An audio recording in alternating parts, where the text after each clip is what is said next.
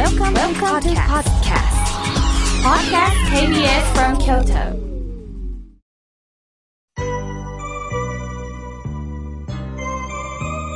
さあ、ここからはたくさんのメッセージをいただきましたので、順に紹介させていただきます。まず、はじめに、もう墨で書いてくださってますね。ただしさん、おはがきありがとうございます。妙慶さん、最近テレビの番組で大食いが取り上げられてますよね。すると高級な高価な食材がまるで粗食のように扱われています。とても残念でなりません。人間贅沢になればキリがありません。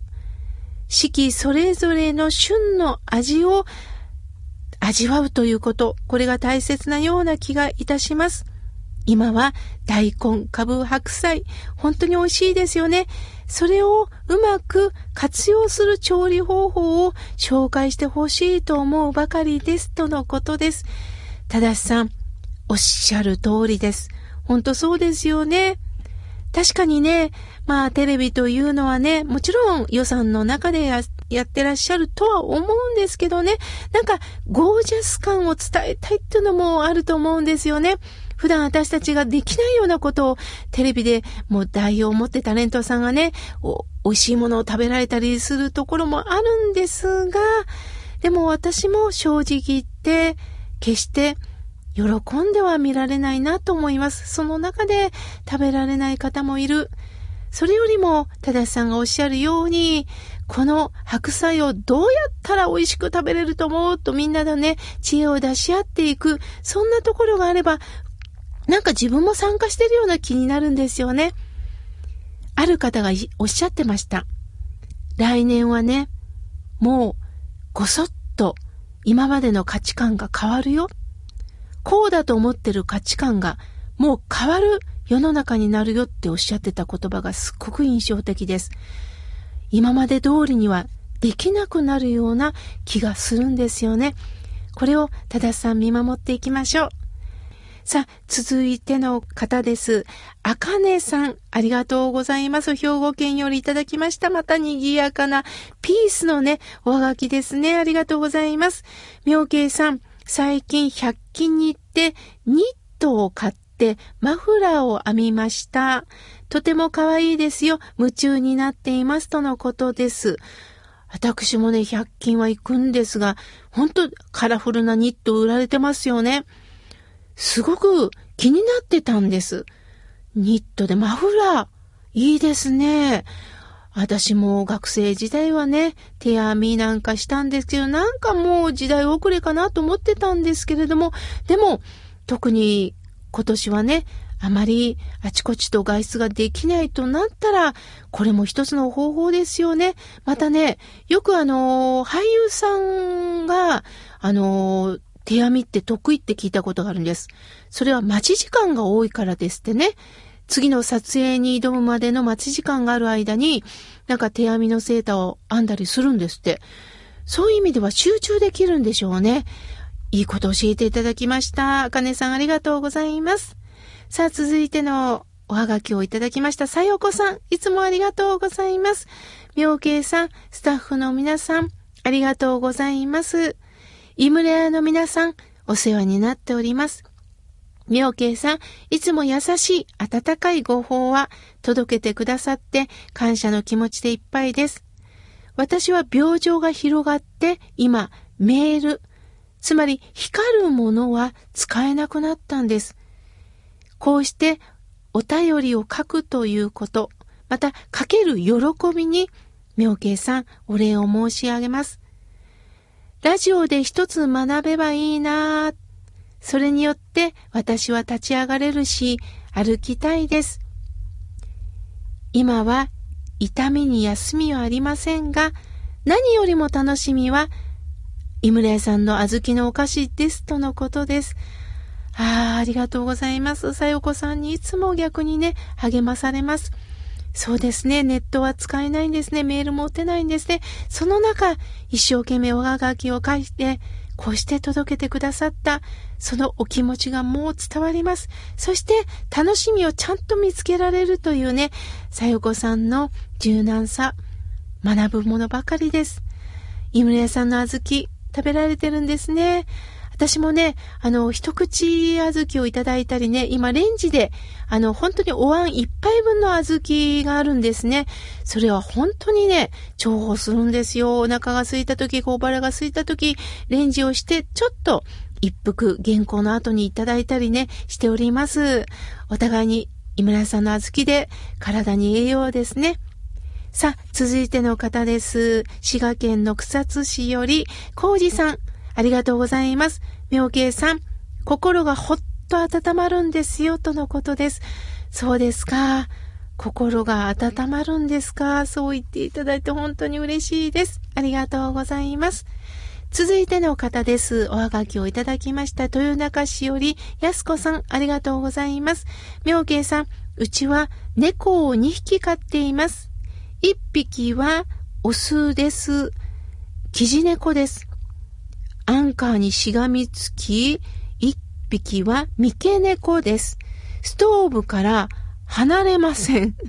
可愛いから仕方なく、私は服を重ね着してラジオを聴いていますとのことです。そうなんですね。やっぱあったかいとこが好きなんですね。そのしがみついてる姿に、また安子さん癒されるんでしょうね。わあ、なんか光景想像しただけでもなんかほっとします。そして一緒にラジオを聴いてくださってるんですね。そのうち2匹の猫ちゃんがね、うなずいてくれたら嬉しいなと思います。ありがとうございます。さあ、続いての方です。豊中市より、みっちゃんさん。ありがとうございます。妙慶さん、リスナー一人一人と向き合って素敵な女性だなと思いますとのことです。いえいえ、逆にこのリスナーの皆さんがいるから私も成長できるんだなと思っています。何かこういうお話をしたいと思えるのも聞いてくださる方がいるからなんですよね。本当にこれが私の栄養になっています。ありがとうございます。さあ、続いての方です。コマドリさん、おはがきありがとうございます。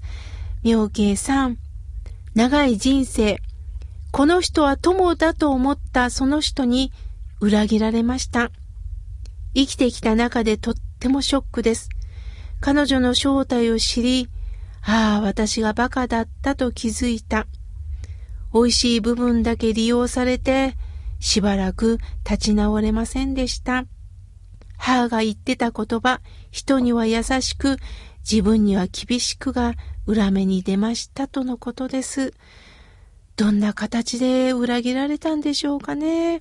どこかで悪口を言われたのか、もしかしたらお金の問題があったんでしょうか。とにかく、コマドリさんが傷ついたということなんですね。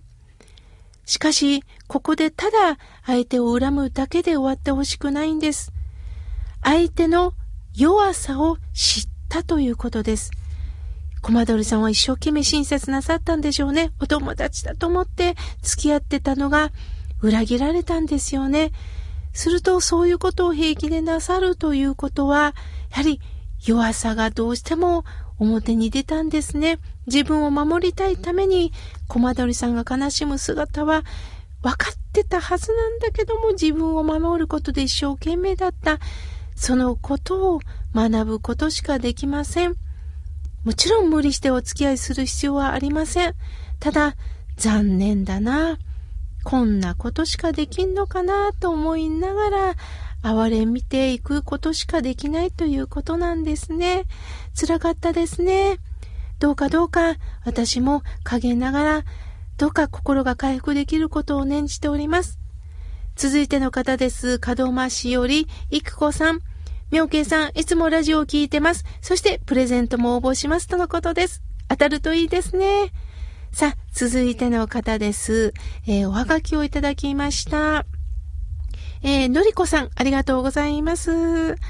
北海道の友達が、かぼちゃとか、小豆を送ってくれたんです。あ、じゃあ、かぼちゃと小豆って相性が合いますからね。あのー、煮ると美味しいでしょうね。私は今、退院をして、この小豆とかぼちゃを食べることが本当に楽しみなんです。私自身、食べることっていうのが今では楽しみですとのことです。もちろんそうです。もう食べることで体に栄養です。本当に今日はね、何を作ろうかな。ある時には、えー、お店で買った商品を食べたり、そういったことでね、えー、もう年末は皆さん体に栄養をつけてください。さあ、続いての方です。メールをいただきました。田舎の生活のばあばさん、ありがとうございます。いつも楽しく拝聴しています。今年はみかんとかが、柚子とかが不作でした。そこで、ご近所からいただいた柚子ジャムをいただいて、その種を化粧水として作った。はあ、なるほど。柚子の種で化粧水が作れるんですね。ほう、なるほど。もうすべてを命を生かしてるということなんですね。妙慶さん、その中土曜日が楽しみです。心に染みる番組感謝しております。若い時から私は苦労の連続でした。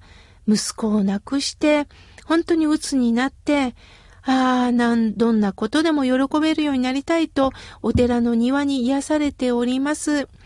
ある時に、ちょっとぼーっとしてたら、お寺さんが様子がおかしいと声をかけてくださって、そんなことで救われたりしましたとのことです。